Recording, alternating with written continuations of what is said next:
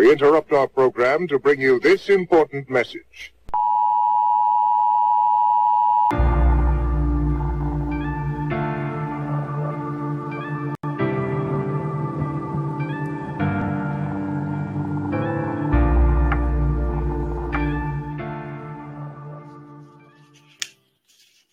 Well, welcome again. I am really looking forward to today's program. And I'd like to start out, as you know, with something about my little buddy Grace. And what I have today has nothing to do with the program because the program is is extremely serious. But I introduced how we got to the literal sense of humor last time. So I want to drill that down a little bit and share a couple more things. So I told you my son Travis really got us going when you know Cindy, my wife, said to him, um, "I'm not going to tell you again no more dilly dallying around. And then he said, Well, how come you just told me again, mom? You know, of course, you're supposed to su- support your wife. You can't do it when that stuff happens. And, uh, you know, Travis, um, he took that as he got older, he ratcheted that stuff up further. So he, he, I would say, Travis, have you ever heard of whatever? Have you ever heard of, you know, a purple Mercedes? And he would say, you mean before you said it in the question? So when you start getting into this mindset, and you know, Grace picked up on this, and it was it was an absolute hoot. And so last time I introduced a book that I, I had read to Grace early on called Morris and Boris. And you know, some people won't get this humor, but I found the clip online of a of a guy reading some of it. Well, I, I decided to buy the book. You know, it's an old book, but I found one for six bucks online, and I just wanted to read. There's three books in the sub book, but this one is called The Tongue Twister. I'm not going to read the whole thing, but this gives you a flavor. Maybe I'll pick up on it next week. Uh, so this is called The Tongue Twister. So the two characters in this book are Morris and Boris. Um, Morris is the moose. Boris is the bear, and then there's a bird with no name. Okay, so here we go. The next day, Boris met Morris again. Can you say a t- tongue twister? Boris asked. Morris said, a tongue twister. So we're going to, I can't take that. So when I, I, read this to Grace the first time, and, you know, the tears are coming down my eyes. And, you know, Cindy and I have been talking the last couple days about how Grace, when she would really get into something like this book, when I read it, she said, Read it again, Dad, just read it again. So we would just howl together.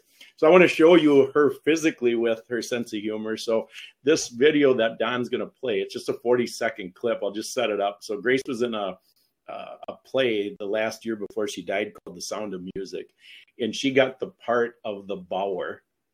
So this is when the Von Trapp family. Uh, they're they're trying to hide and they get into this contest. They they end up winning, but second place is to this these ladies and Grace is the Bower. And so you'll see how she takes the part and gives it her little flair. So go ahead, Don, play the video. Ladies and gentlemen, I have here the decision of our distinguished judges. We will start out in third place. In third place, the judges have named that Sengerbund Airwagen. In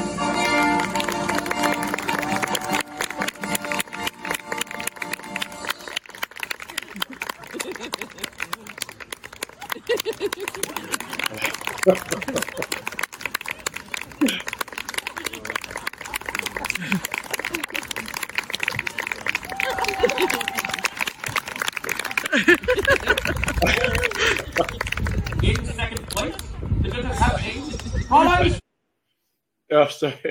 Oh, my gosh. I mean, you get you. It, she just was. You couldn't get enough of her humor. You know, think about what it was like to have somebody like this in your household, and you know, she just she had the love gene on on such a level that you can't imagine, and then with humor and everything else. I mean, uh, we we had really a special life with her.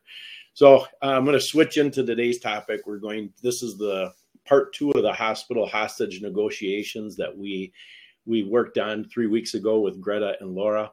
So I'm not going to introduce them again. I'm not going to make Greta um, identify herself with a you all. Uh, we're we're going to trust her this time.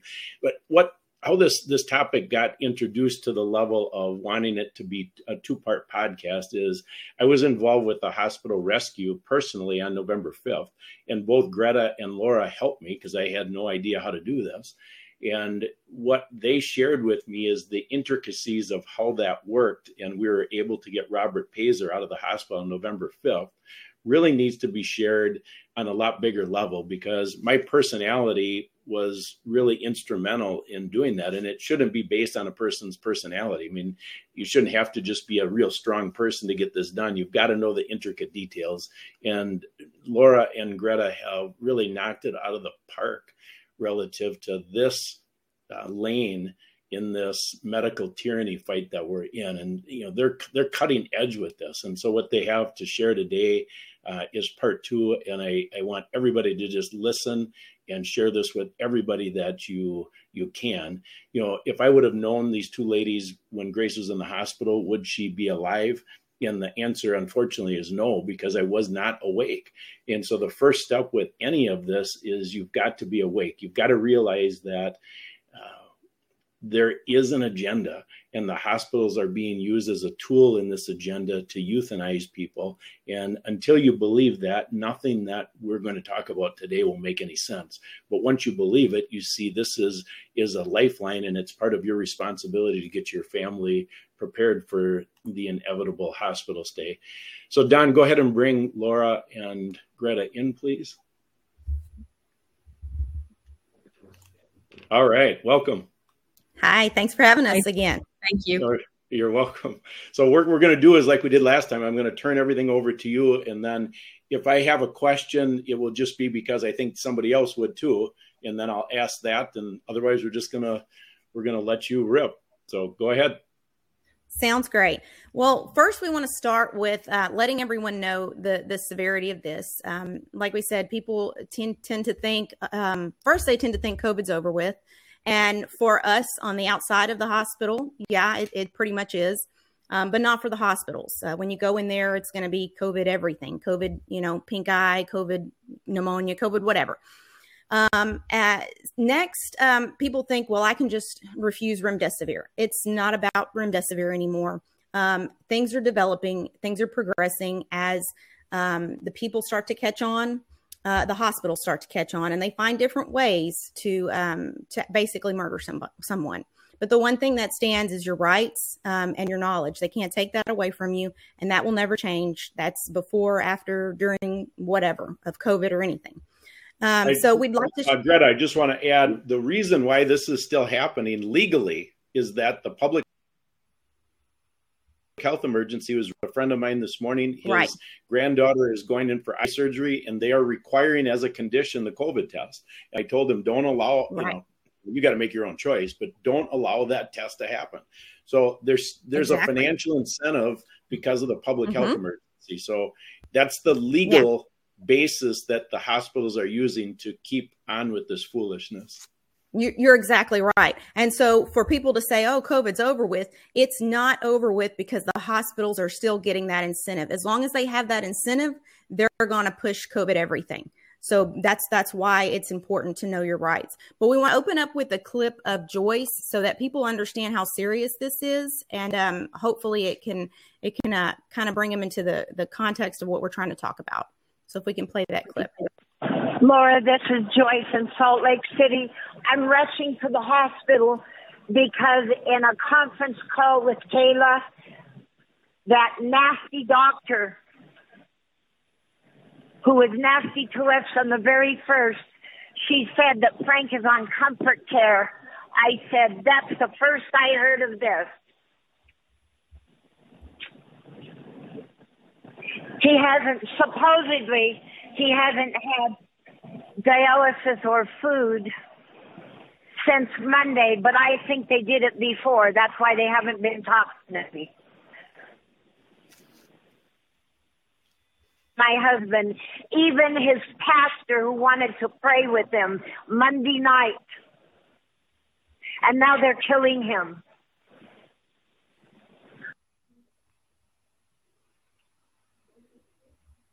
Yeah, so so this is really serious. Um, it's it's happening every day, um, and and people really need to, need to be prepared. Um, uh, I don't know, Laura. Do you want to speak on that a little bit? Uh, to, to, just give some context, that was a, a, voicemail that she gave me permission to play, and uh, she didn't get to see her husband for the last three weeks of his life. It was non-COVID related.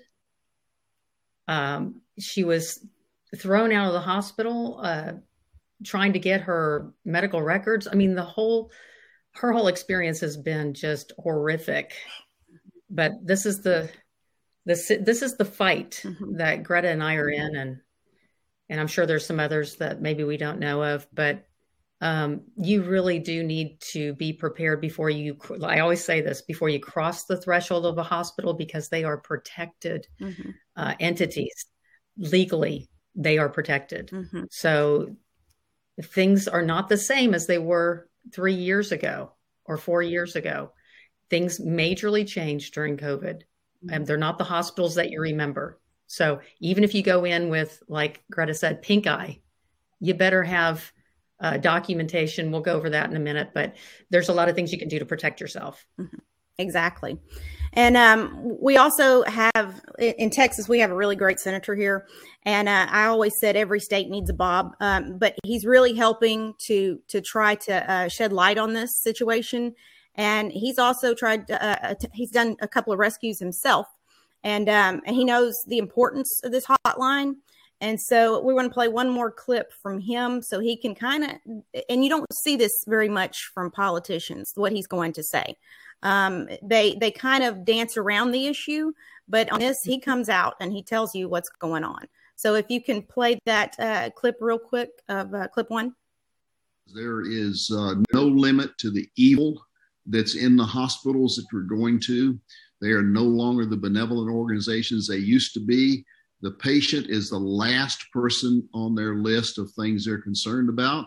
Their number one concern is the money to be made, uh, and and it's reflected in the number of deaths that have happened, and and will continue to have. As people need to know what's really happening out there, and they need to know there's hope. That there's there's help out there.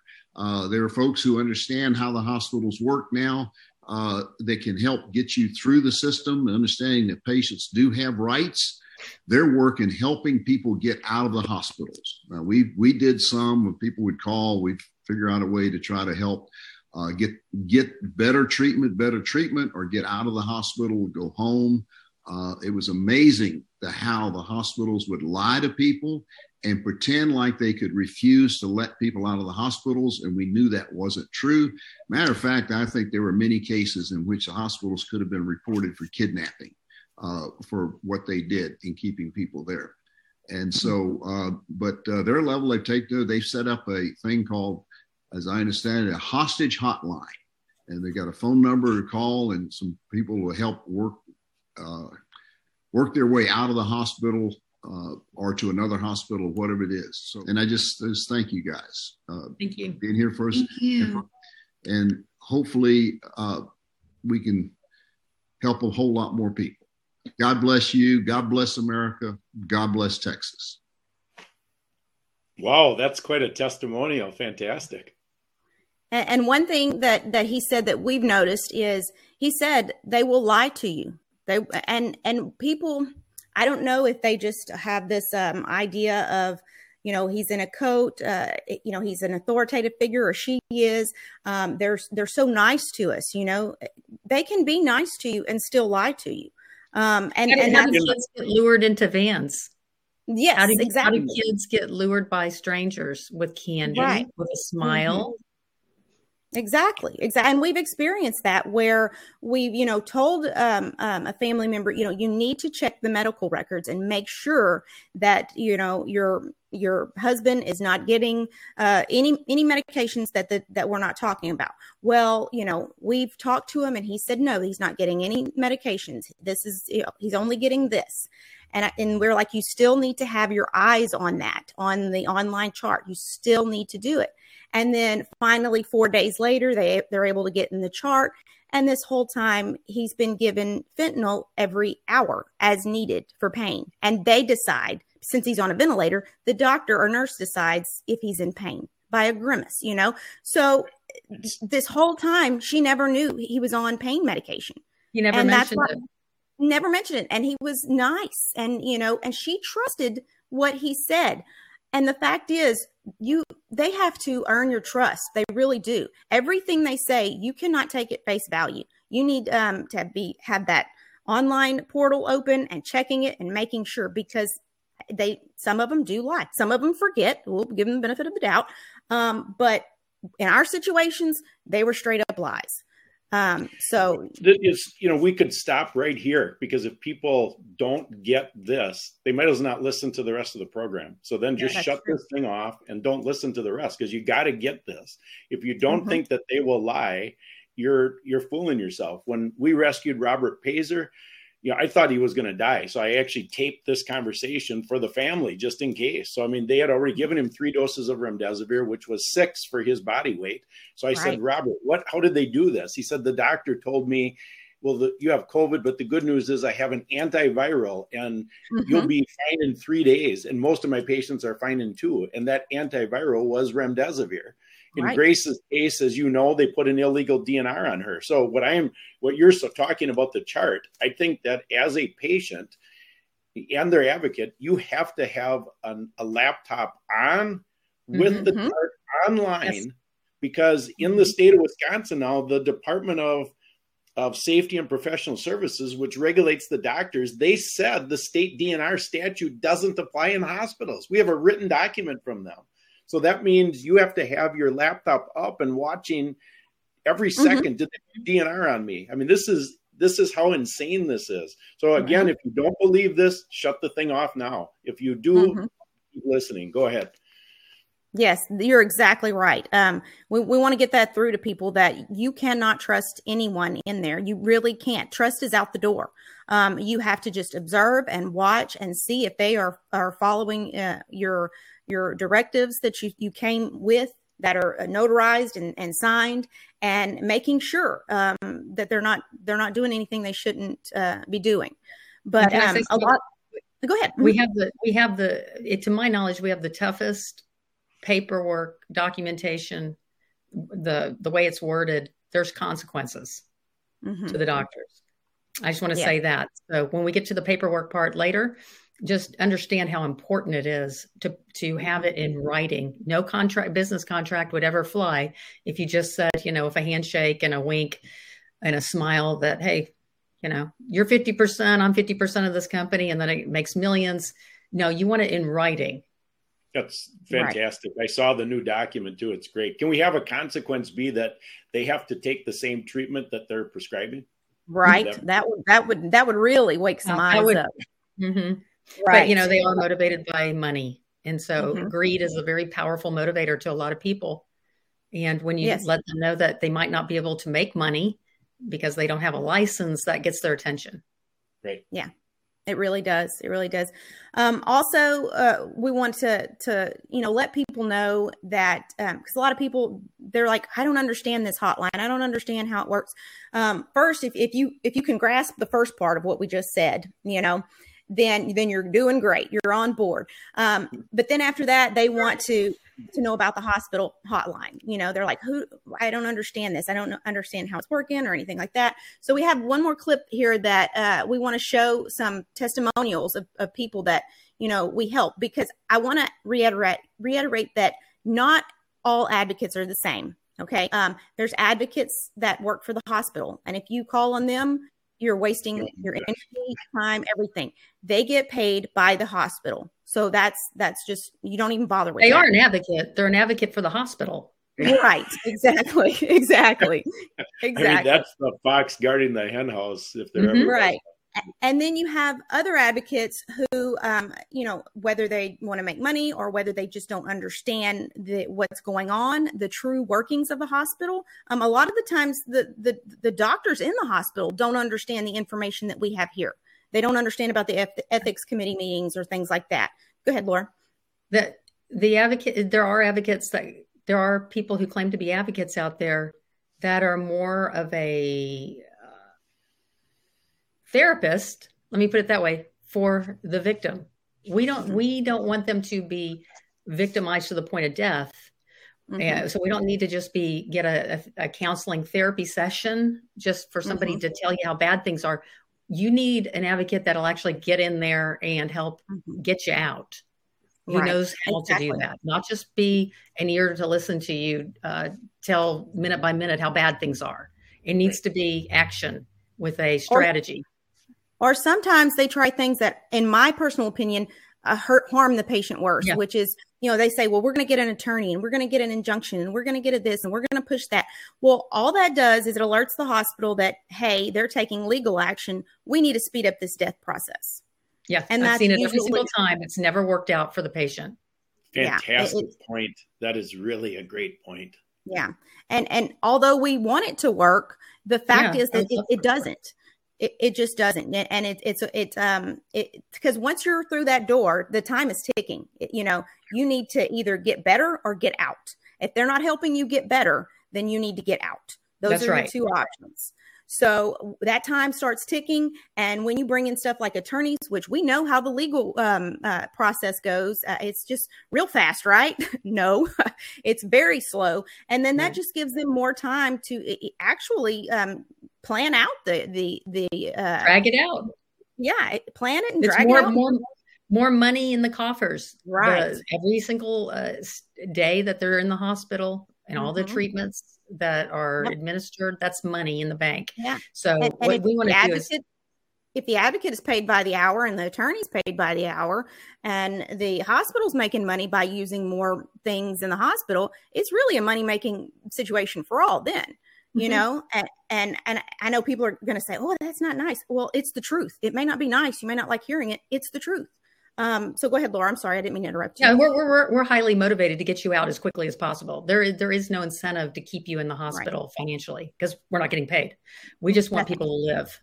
And uh, exactly. if we can start arranging things for if it's COVID to to have medication and treatment outside the hospital arranged while you're in the hospital, which is what you need to do, we're the liaison between the uh, the outside help and the patient who's sitting in bed uh, waiting to get out. So all this is is being um, processed at the same time so that you can get out if you have COVID, get treated outside the hospital.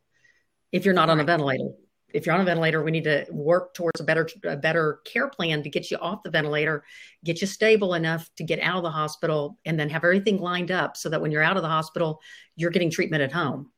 Mm-hmm. Exactly. And so, with that being said, I'd like to go ahead and play clip uh, two with the um, the, the testimonials.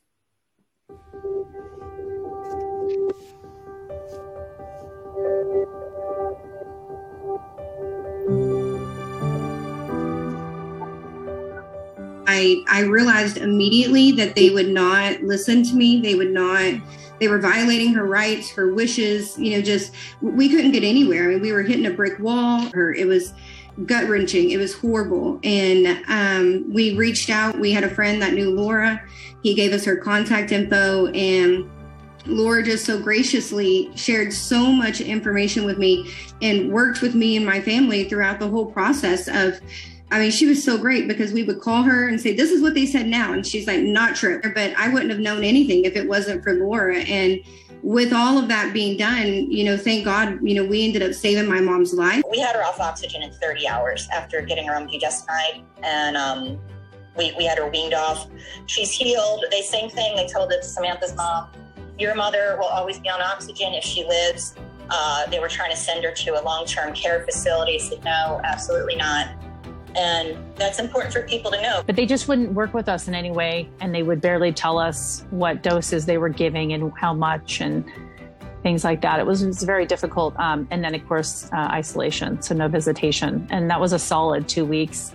Um, so it was it was pretty rough, but but you know that was the first time we had been through something like this, um, and uh, if if we didn't have Laura, you guys to talk with to even try new things. We would never have known, um, even questions to ask. Um, that that we had those rights to, you know, a number of things throughout that whole two weeks period. When she got into the hospital, it was like they went from zero to 10, just everything that they can to get her just down as fast as possible. It's like, okay, so I knew we got to do something. So I found a video, not on YouTube, on um, a different platform that doesn't censor as much and and at the bottom of it had the link to protocolkills.com i don't even remember the video i found protocol kills i emailed greta uh, I called the number that was listed, and then within a couple hours, uh, Laura called me back. I missed the call, and I was like, "Oh wow!" So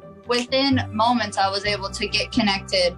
When you hear the truth and they give you here budesonide, these other things, you know, and they're listing out the plan of action that works, and you hear that truth, it's like it sets right in your spirit. It's like, okay, we are going to fight for this now. Reach out for help and then be confident in the in and ask yourself you know does that truth that you're hearing does it feel right? Does it feel and and rest on that lean into it and it's scary but you've got to trust the people that are speaking life in you from their experience.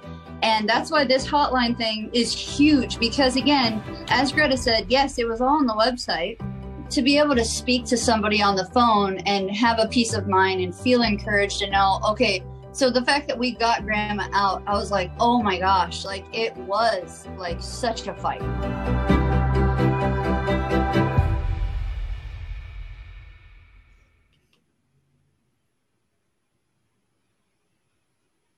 Okay, I got the first comment after that. So this is phenomenal. So because people don't realize why would we why would they want testimonials? So is this mm-hmm. service nine hundred ninety nine dollars? No. Is it five ninety nine? No. Today is it ninety nine? No. It's all for zero. They don't make a penny. So they're right. advertising yeah. to work harder. I mean that makes no sense, right? Other than in God's economy.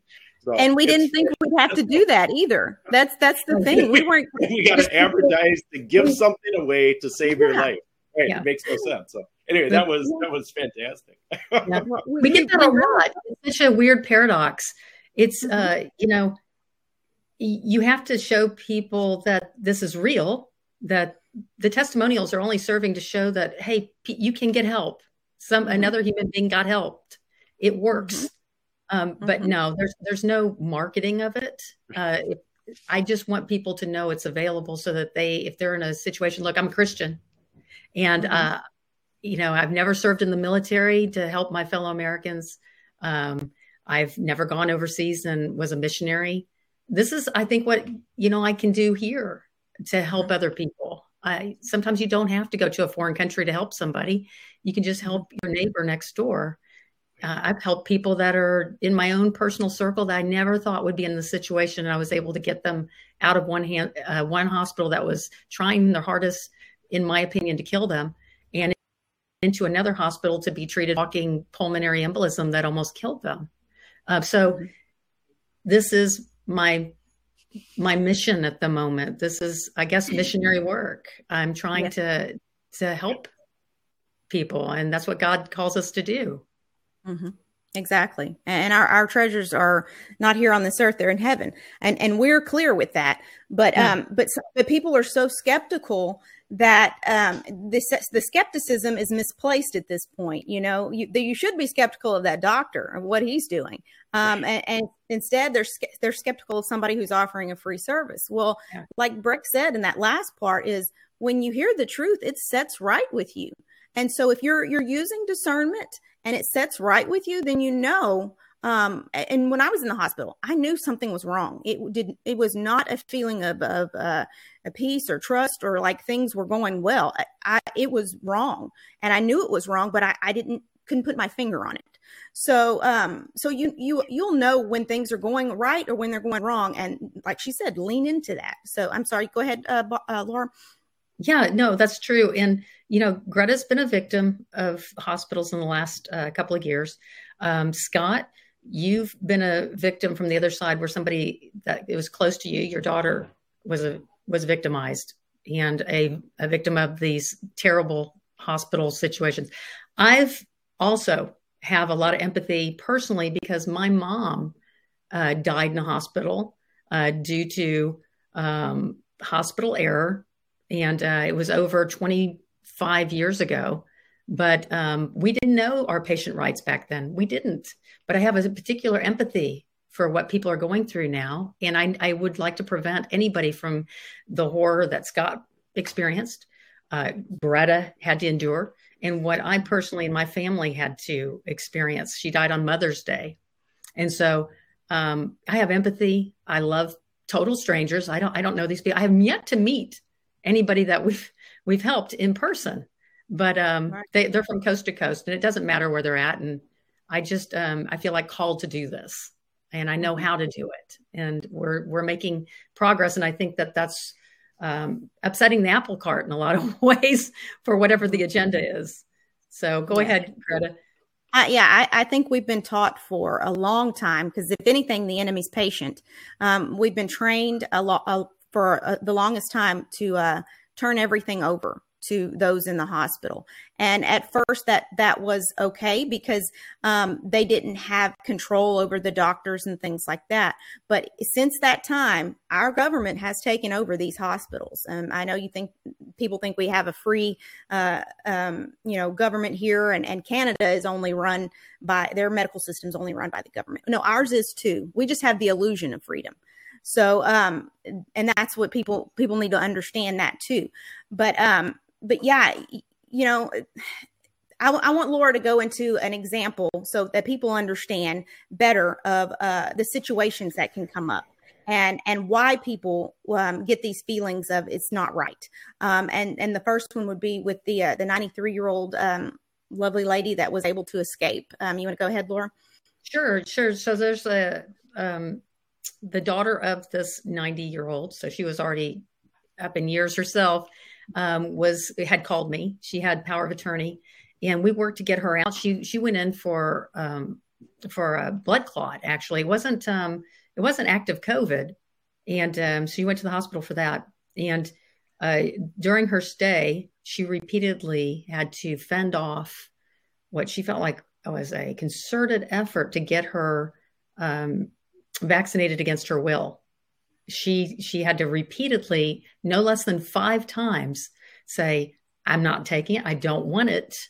Those are her her personal medical directives. She was totally conscious mm-hmm. very sharp as a tack 93 year old and let me tell you the night that she decided i've had enough she pushed the, the nurse's call button next to her bed and for 20 minutes nobody came in the middle of the night. She didn't trust that they she would fall asleep and not have uh, somebody put something in her arm without her permission. And so that's how scared she was of it. She was aware of the repeated uh, attempt to give her something. She said, no, no, no, no. No means no. On a date, it means no. And it means no in a hospital, too.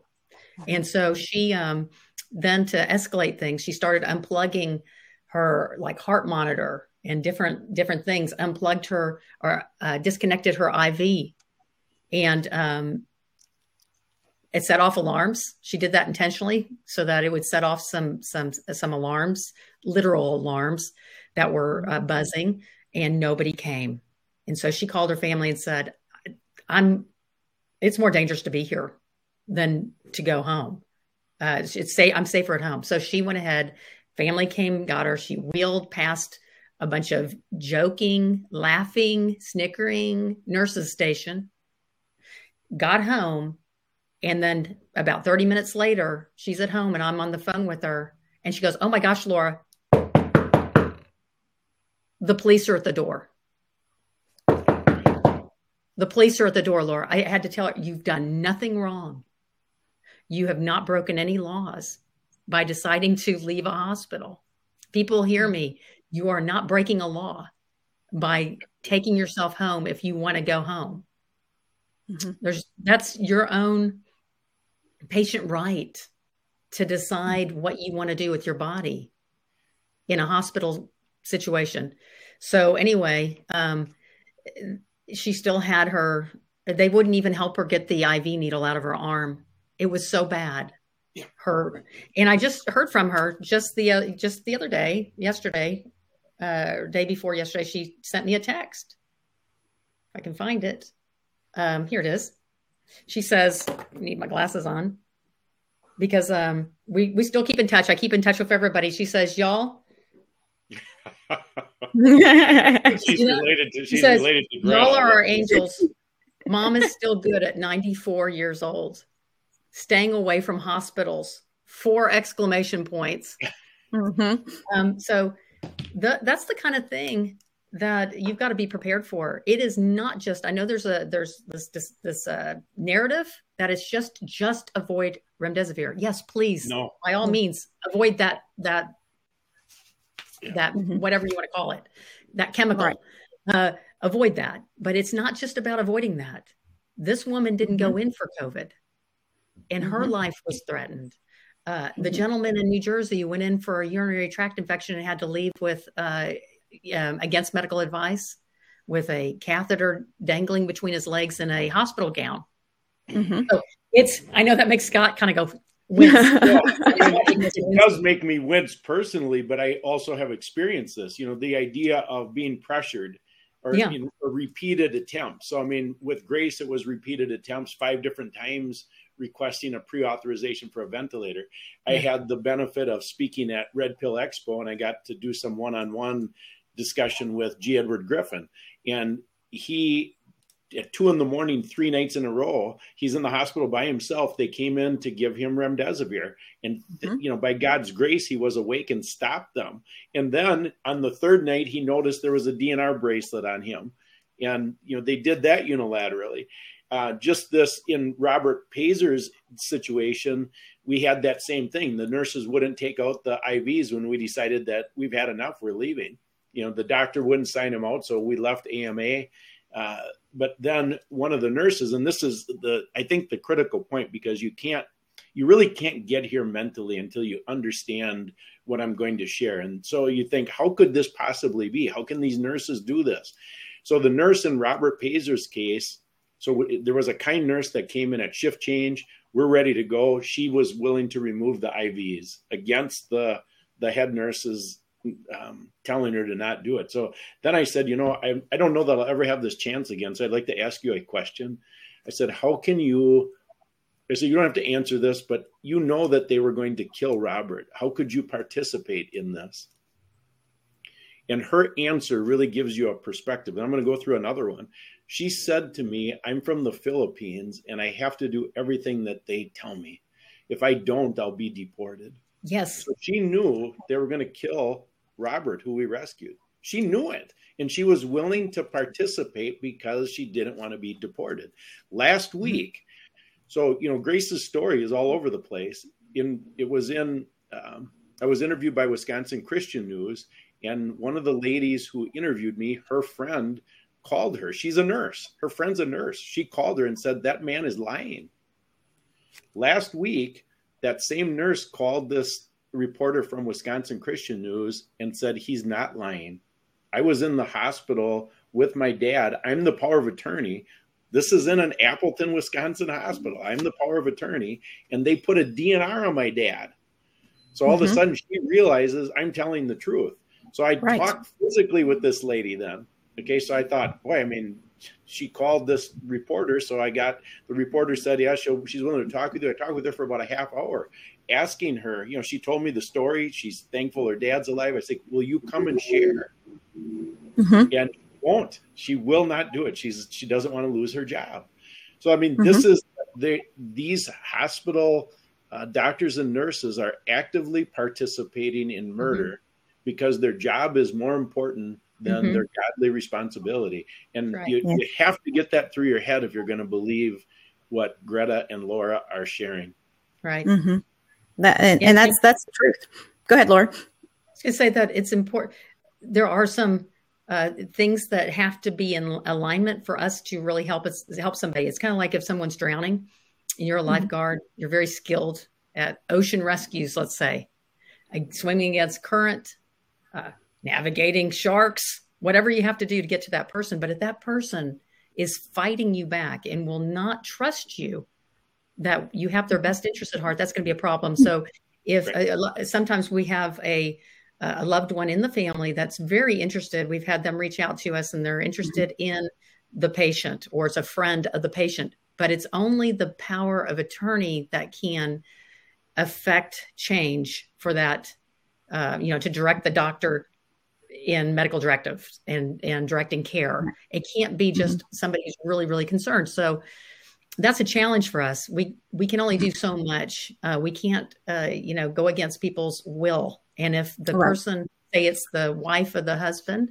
and it's a son that contacts us, like recently, uh, mm-hmm. you know, my mom just trusts the doctors and is afraid to upset them. She's afraid that mm-hmm. she keeps saying they're the boss.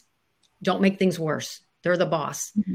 And I'm telling mm-hmm. you, you've got to understand what we're saying that what's the worst case scenario? Uh, we know what the worst case scenario is. We've all experienced it. Mm-hmm. It's death, mm-hmm. right? Mm-hmm. So you might as well fight. You know, you've heard in hostage mm-hmm. situations, if you get if if someone tries to grab you in a parking lot, you don't you don't willingly go with them. You get away. That's what you're trained to do. That's what every police officer will tell you to do in that mm-hmm. situation: is you fight, you kick, you whatever to get away. If you if you just go go along to get along, Stockholm syndrome sets in. Mm-hmm. I've seen it. Mm-hmm. Real mm-hmm. Stockholm syndrome situations happen where people go, right. they're nice. Uh, it looks like they're they're helping us. They're listening to us. He smiles, mm-hmm. he nods, and he really takes the time to listen. Look, we need action. We don't, mm-hmm. don't we don't need someone who's just passively letting our loved ones die. So right. Um, I'm going to tell people they need to be on the offensive, not defensive. You need to fight hard to get out of a hospital. And mm-hmm. the, the number one thing you can do is be prepared, not mm-hmm. scared, prepared, not right. scared. Get, get the documentation that has got teeth. It's got mm-hmm. legal teeth and it's all mm-hmm. available. It's all free. We're not making any money, no retainers, no anything like that. Uh, mm-hmm. That's out there you can get these free documents, get them notarized, get them signed, get Today. them, get get copies of them. Mm-hmm. Put one in your yes. glove box, your car, in case you're T-boned at an intersection and you got to get scooped up and taken to the hospital. Mm-hmm. Give them to your power, you know, give them to loved ones so they have a copy. Mm-hmm. Put them on your refrigerator. Have multiple copies of these documents that we have provided at ourpatientrights.com. Mm-hmm. And and for the people that are listening and saying, okay, I understand this. I, I get what they're saying. I'm not going to trust the doctor. I'm I'm I'm going to have this my paperwork. I'm going to have this number in my phone in case I, I'm in a situation. Um, and that they're really on the ball. And then they say, uh, I'm going to make you know mom my medical power attorney because I'm very close to mom. Um, or I'm going to make, um, you know, my cousin because we we were so close when we grew up together well, if your cousin's been, you know, triple vaxxed and is ready for the four more boosters and believes everything that the doctors say, is that in line with what you're hearing now? You know, you know the truth and you, you're taking in the truth and you're believing the truth, but yet you have a medical power of attorney who is not in line with the truth. And that's going to be a, a problem. You're not going to have somebody who's going to step up and fight for you like you would want them to, you know. Get somebody every, with a backbone. Get yes. somebody with a backbone. Get somebody mm-hmm. who will literally go to the mat for you. You know, I I, mm-hmm. I say that I'm I'm willing to burn bridges to save a life. You yeah. know, my personal network or whatever. I don't care. I will burn yeah. bridges and I'll burn a hundred mile radius around that bridge to right. save somebody. You need and, somebody and, who will do that. Yeah, you need somebody who's going to sit and watch the the episode one and episode two of this show. Yes, sit through the whole thing, and then at the mm-hmm. end you ask them, do you believe what was said? And if they say, yes, I completely believe, okay, we're on the same page. I'll make you my power of attorney. You know, that's, that's what you need. but um, also the, the next thing we want to bring up real quick is uh, uh, people say, you know, what what can we expect on the hotline? We've seen the testimonials, but I, I want to know, you know, what what do we, what happens?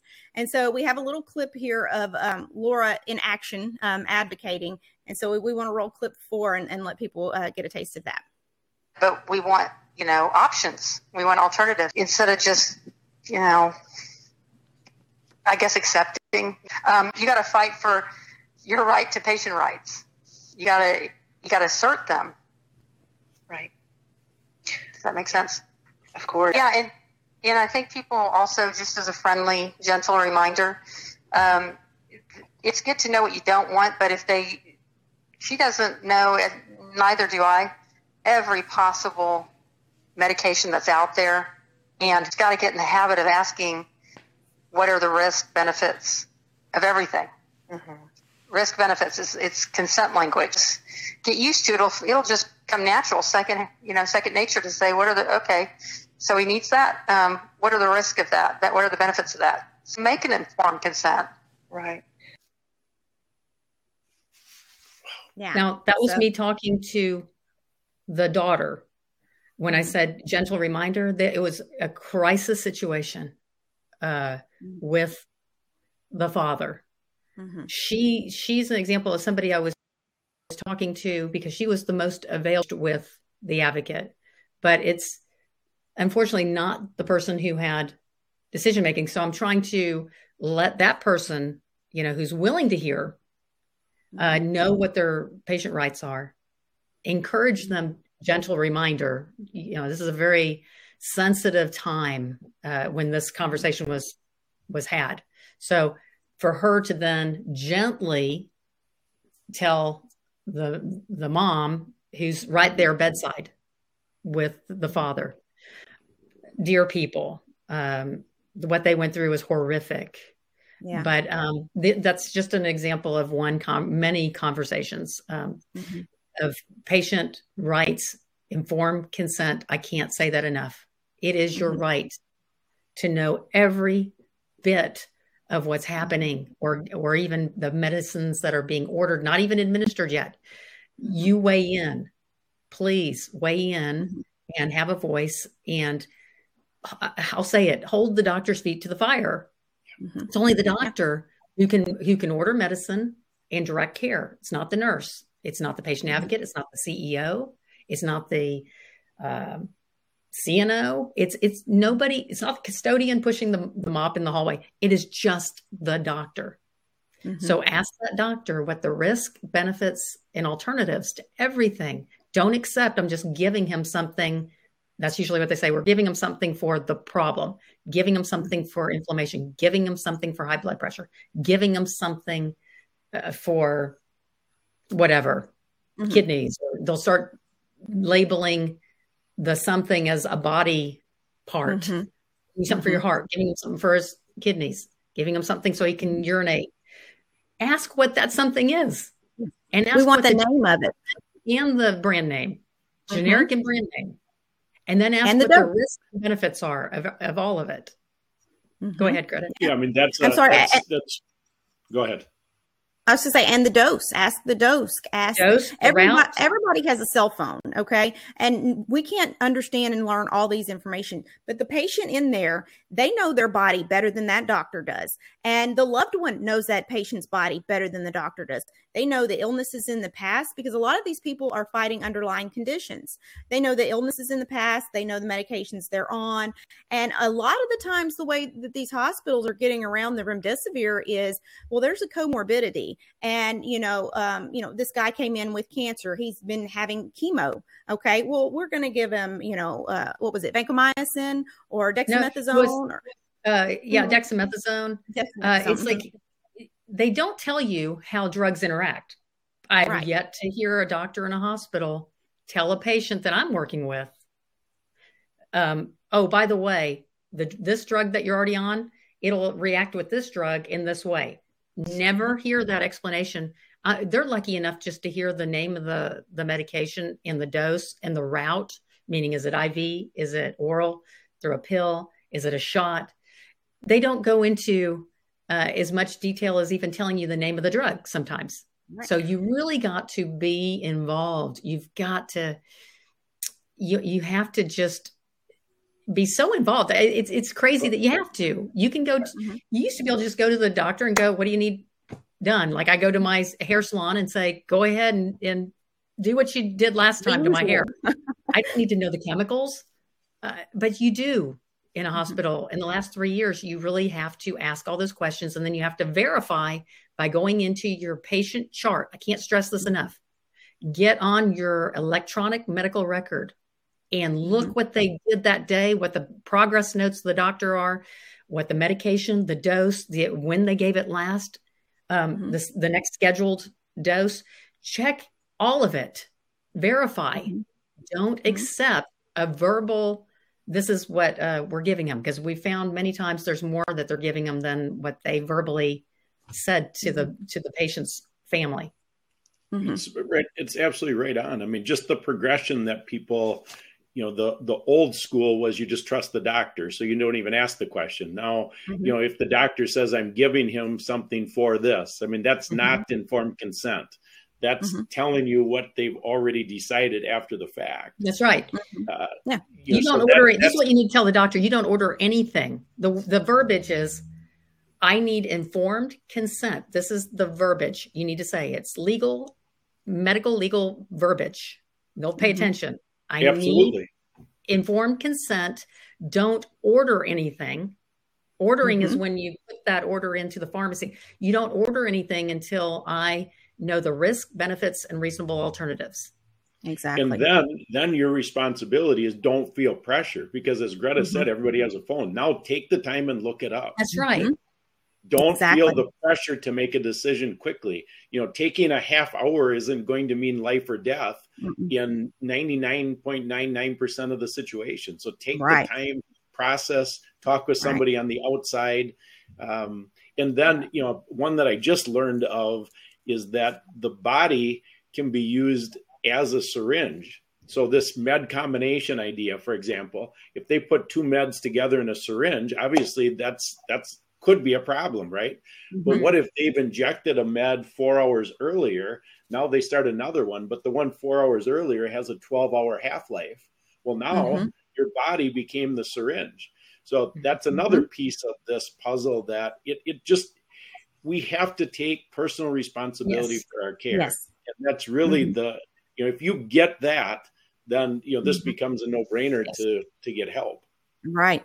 And and in the past, people with you know co- comorbidities of um, you know um, asthma or um, high blood pressure or you know you're a little overweight, those were not a big issue. Um, but now all of a sudden, when you go in with COVID, it's it's life threatening, and and really it's not.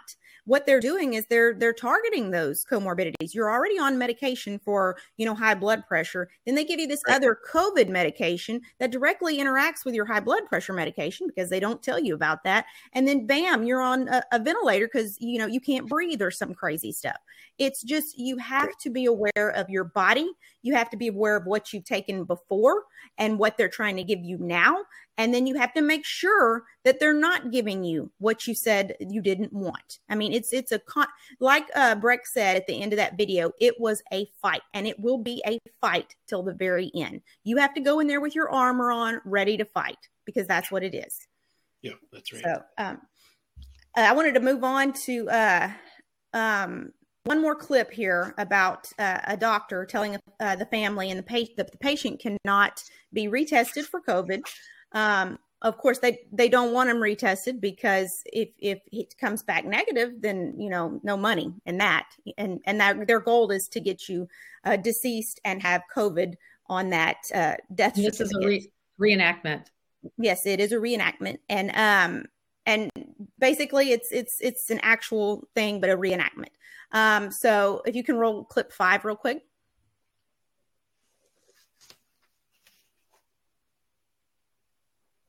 We should probably, doctor, get him a COVID test. We we actually don't retest those. We base it off as time based because it can actually be positive up to three months. So there's not really any utility in testing again. Well, they're very inexpensive tests, and we'd like. But based on time, Well, no, I was just going to say, um, I believe the family would like to have him retested for COVID. there's legitimately no reason to do that because we're still not going to take him off isolation. We're not going to change our treatment at all. Well, if he wasn't COVID positive, he'd probably just go home. No. If the tests say negative, No, ma'am. He would not be able to go home. oh, against medical advice, he could. I, I mean, you can go against medical advice at any time. so there were some lies there. First Right. to tell them you can't go home. Okay that you that's called kidnapping okay? Yes that this person can go home. He was able to walk. Of course he could go home. You can't tell him you can't go home. Um do you want to talk about the rest of that laura My gosh, you you can you imagine if this was like a uh, big box retailer and you are not leaving till you buy that flat screen TV and right and half half the merchandise on aisle five. What? Right. No, I just wanted to get a charging cable. No, you cannot leave. This is the kind of crazy that people are having to deal with. It's it's money. It's money walking out the door. It's dollar signs with legs walking out.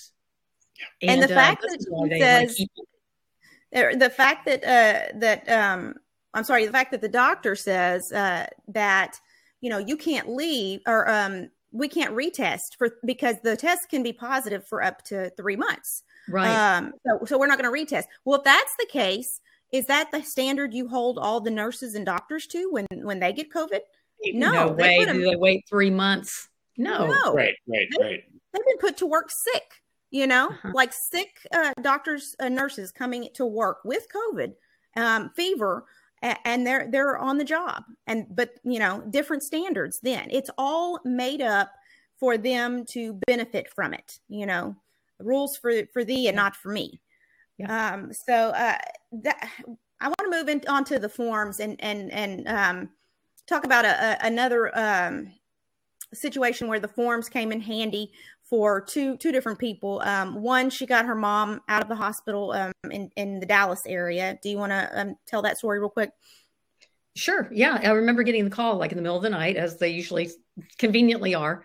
Um, and, you know, you just go into, uh, go into fight mode for these people. And uh, there's a process to this, this paperwork.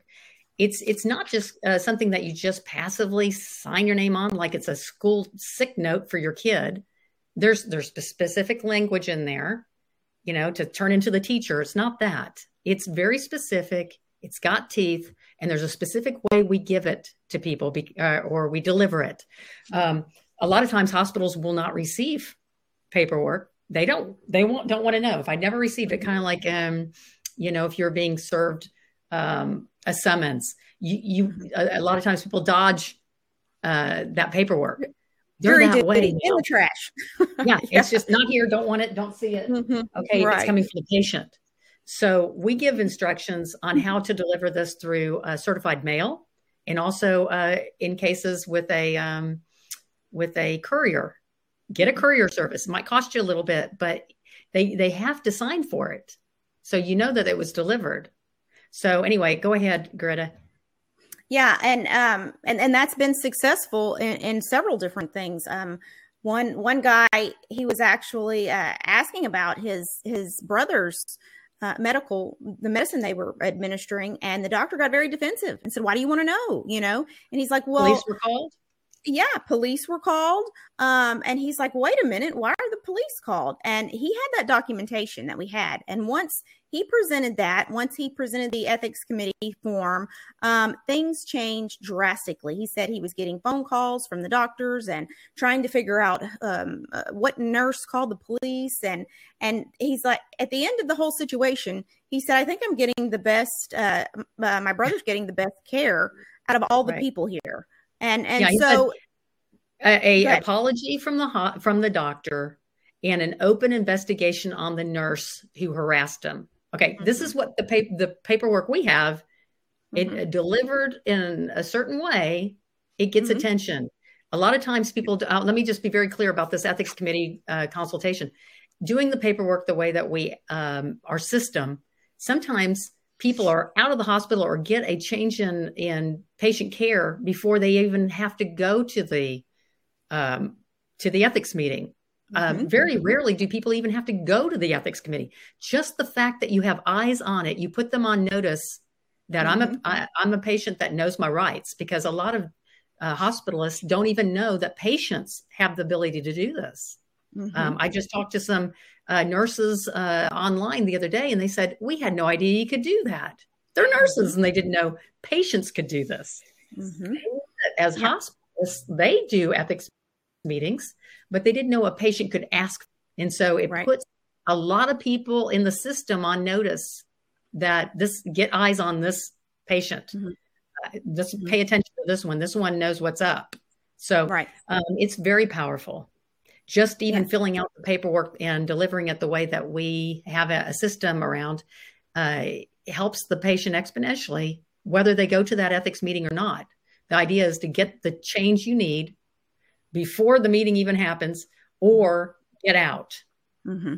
Yeah, you want to go in and and not be um, playing defense. You want to go in playing offense. You don't want to be in there trying to ward off things, and you want to go in there with assertiveness, uh, offense. This is the way uh, I know my rights. This is what we're going to have done. And if they aren't willing to work with you, that's when you know maybe we need to go play this game somewhere else.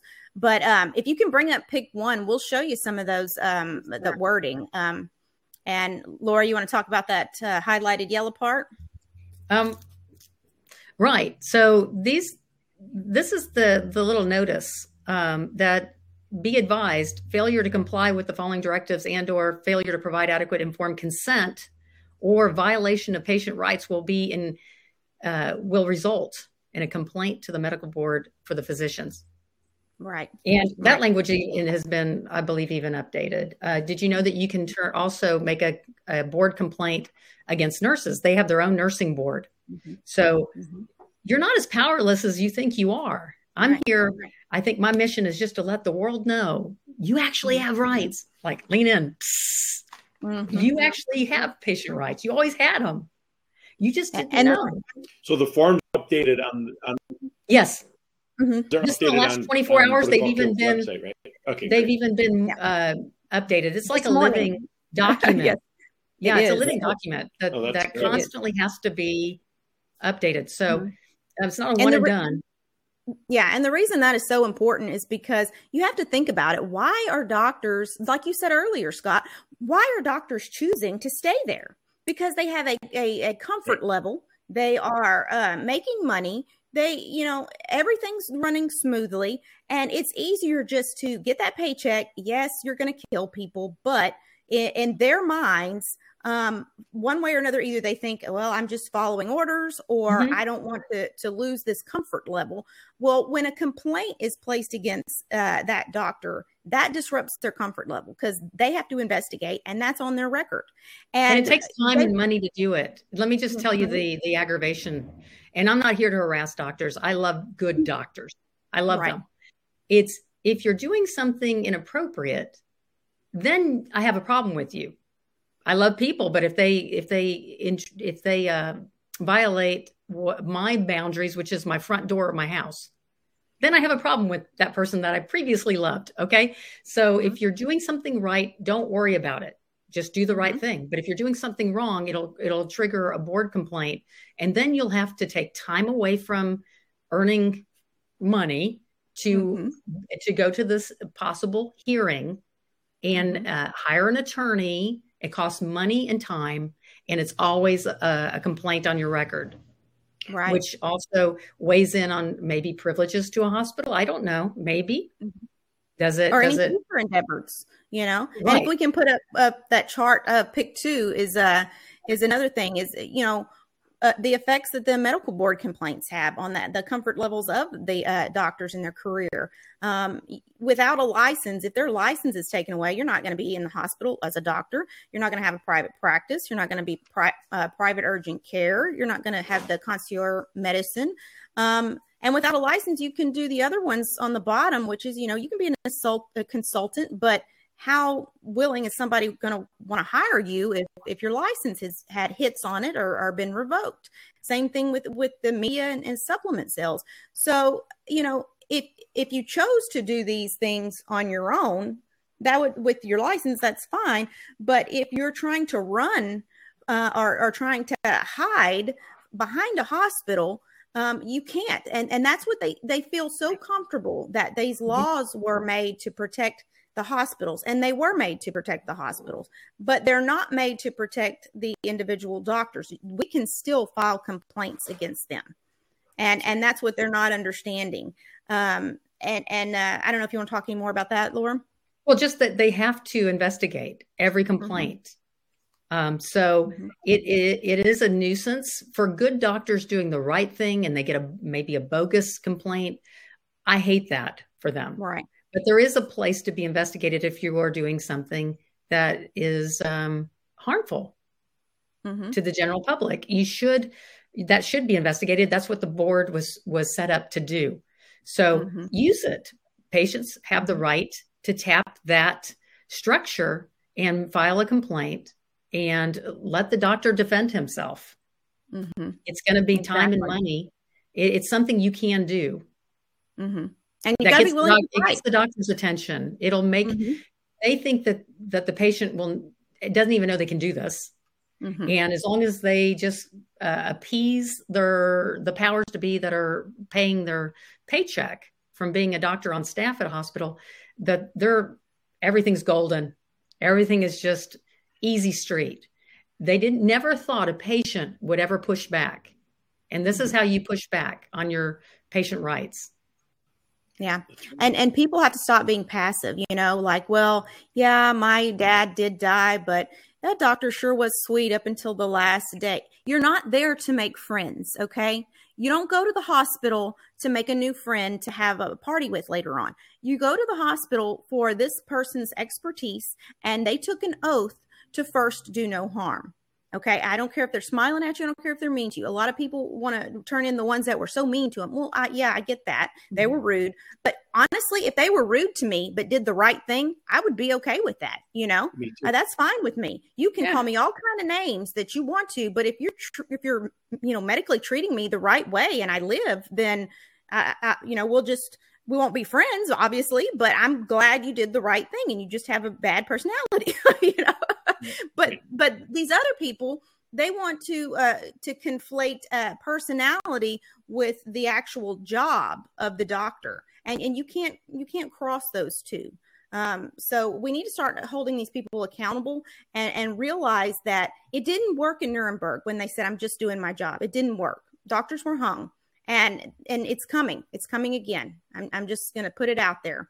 It's coming again. I don't know when but it, it's coming to a head and people people need to start doing the right thing not doing uh, what they want to get uh, self gratification and payment and I, you know, I want to segue that it actually is here, but I want to make sure you. What I want to do to wrap things up is I want to go through a mm-hmm. couple slides just to tie this together from a big picture, and then I'm going to give you guys the last word. But is do you have anything else before I go into that? Because you're saying it's coming, and I'm going to share that it's it's actually here, and I want to okay. prove it.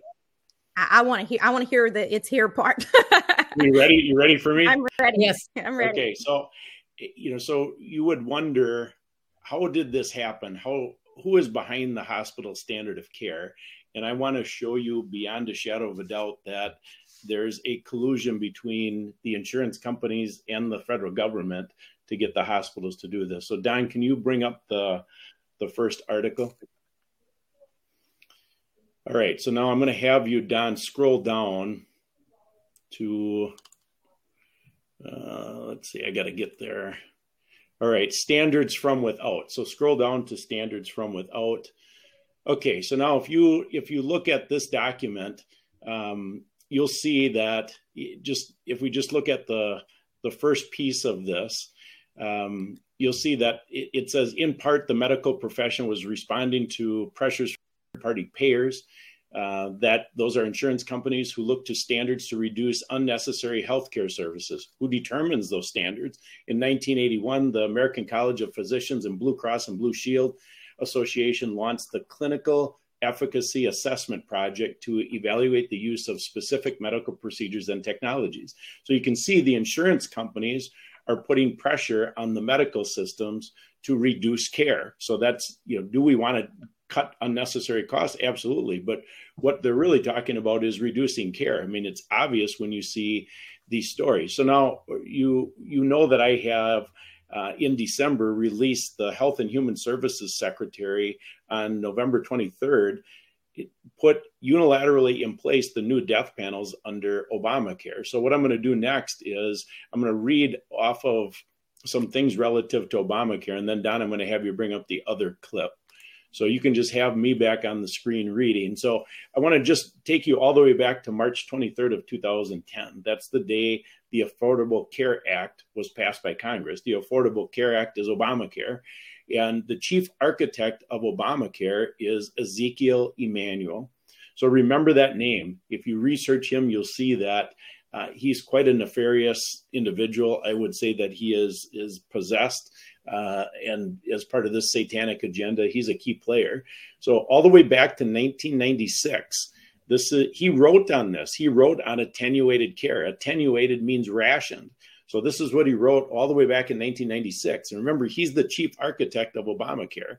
He wrote, quote, services provided to individuals who are irreversibly prevented from being or becoming participating citizens are not basic and should not be guaranteed. So this is straight, you'd look at this is straight out of the Nazi Germany playbook. We've got to get rid of all these useless eaters. So he's saying this in writing. That is what the man believes. And he's the chief architect with Obamacare. So now we have the new death panels. But I want to drill down Obamacare because a lady pointed this out, a doctor pointed this out to me, and it shocked, it just shocked me. So I said, Can you can you send me the reference? So she did. So Don, can you bring up the next clip? Now I've got to get there, so bear with me here a second. All right, so we're gonna uh, scroll down just a little bit, Don.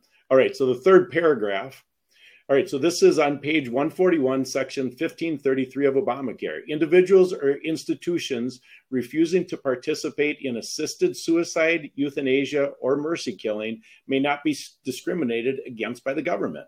Okay, so why would we need that provision?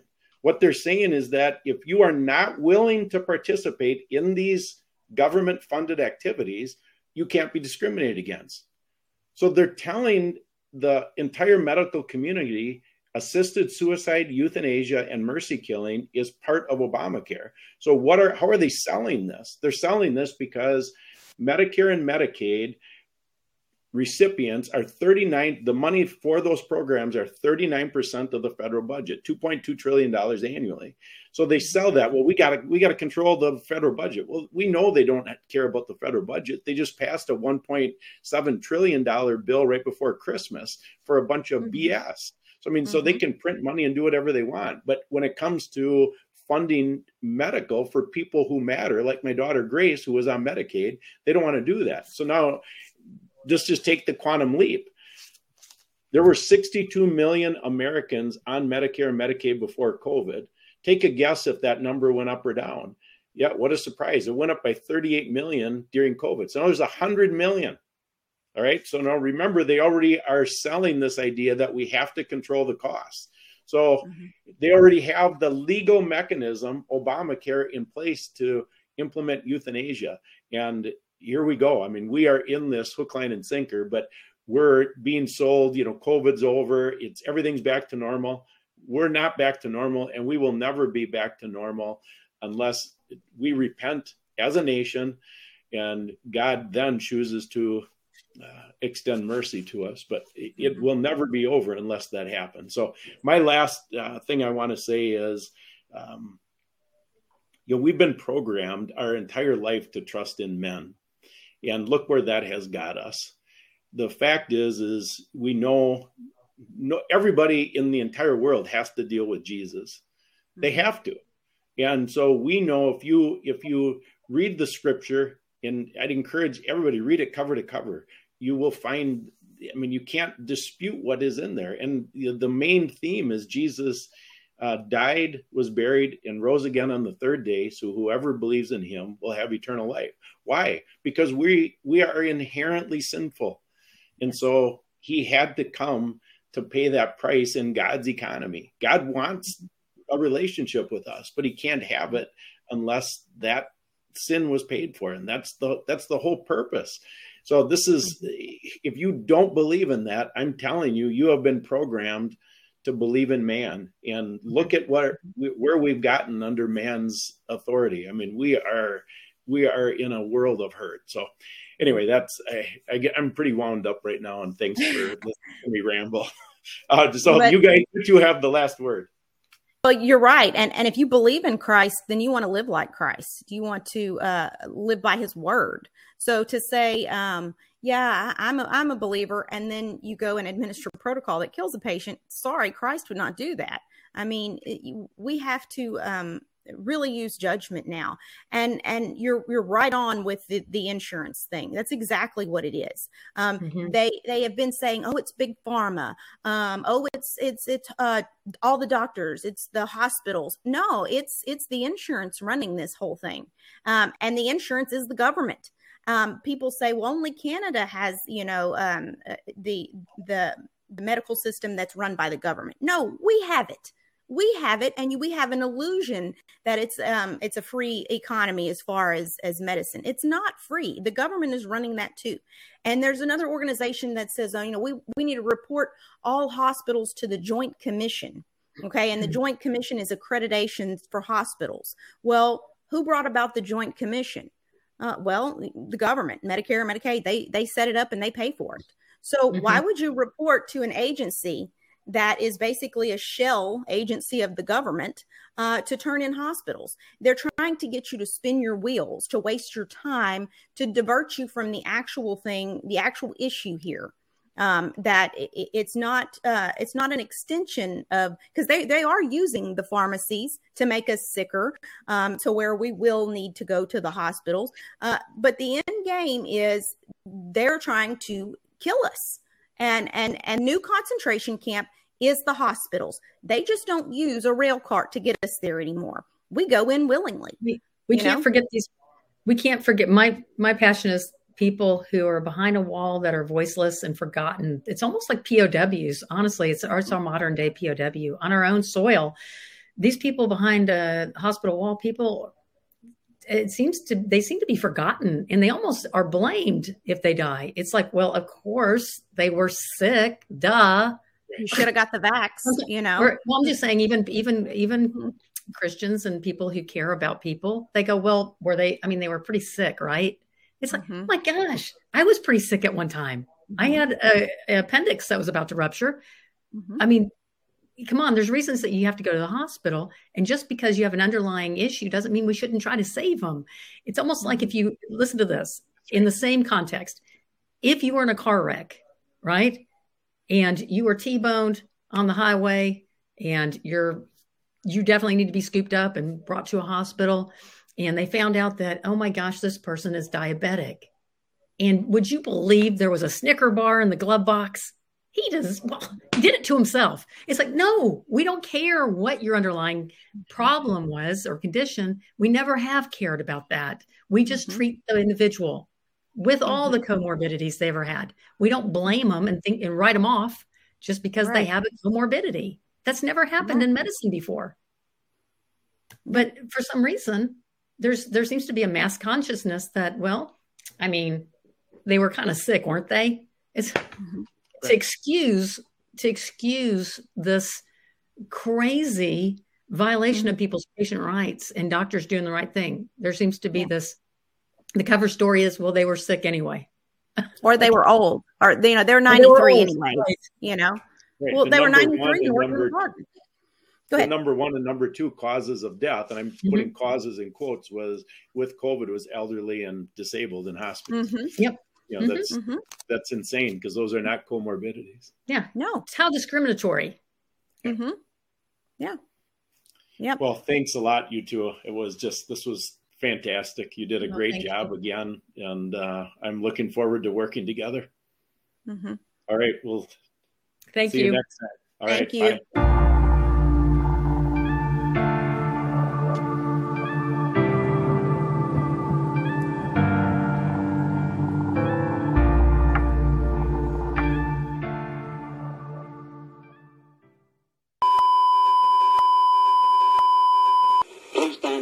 Further details. We return you now to your regularly scheduled program.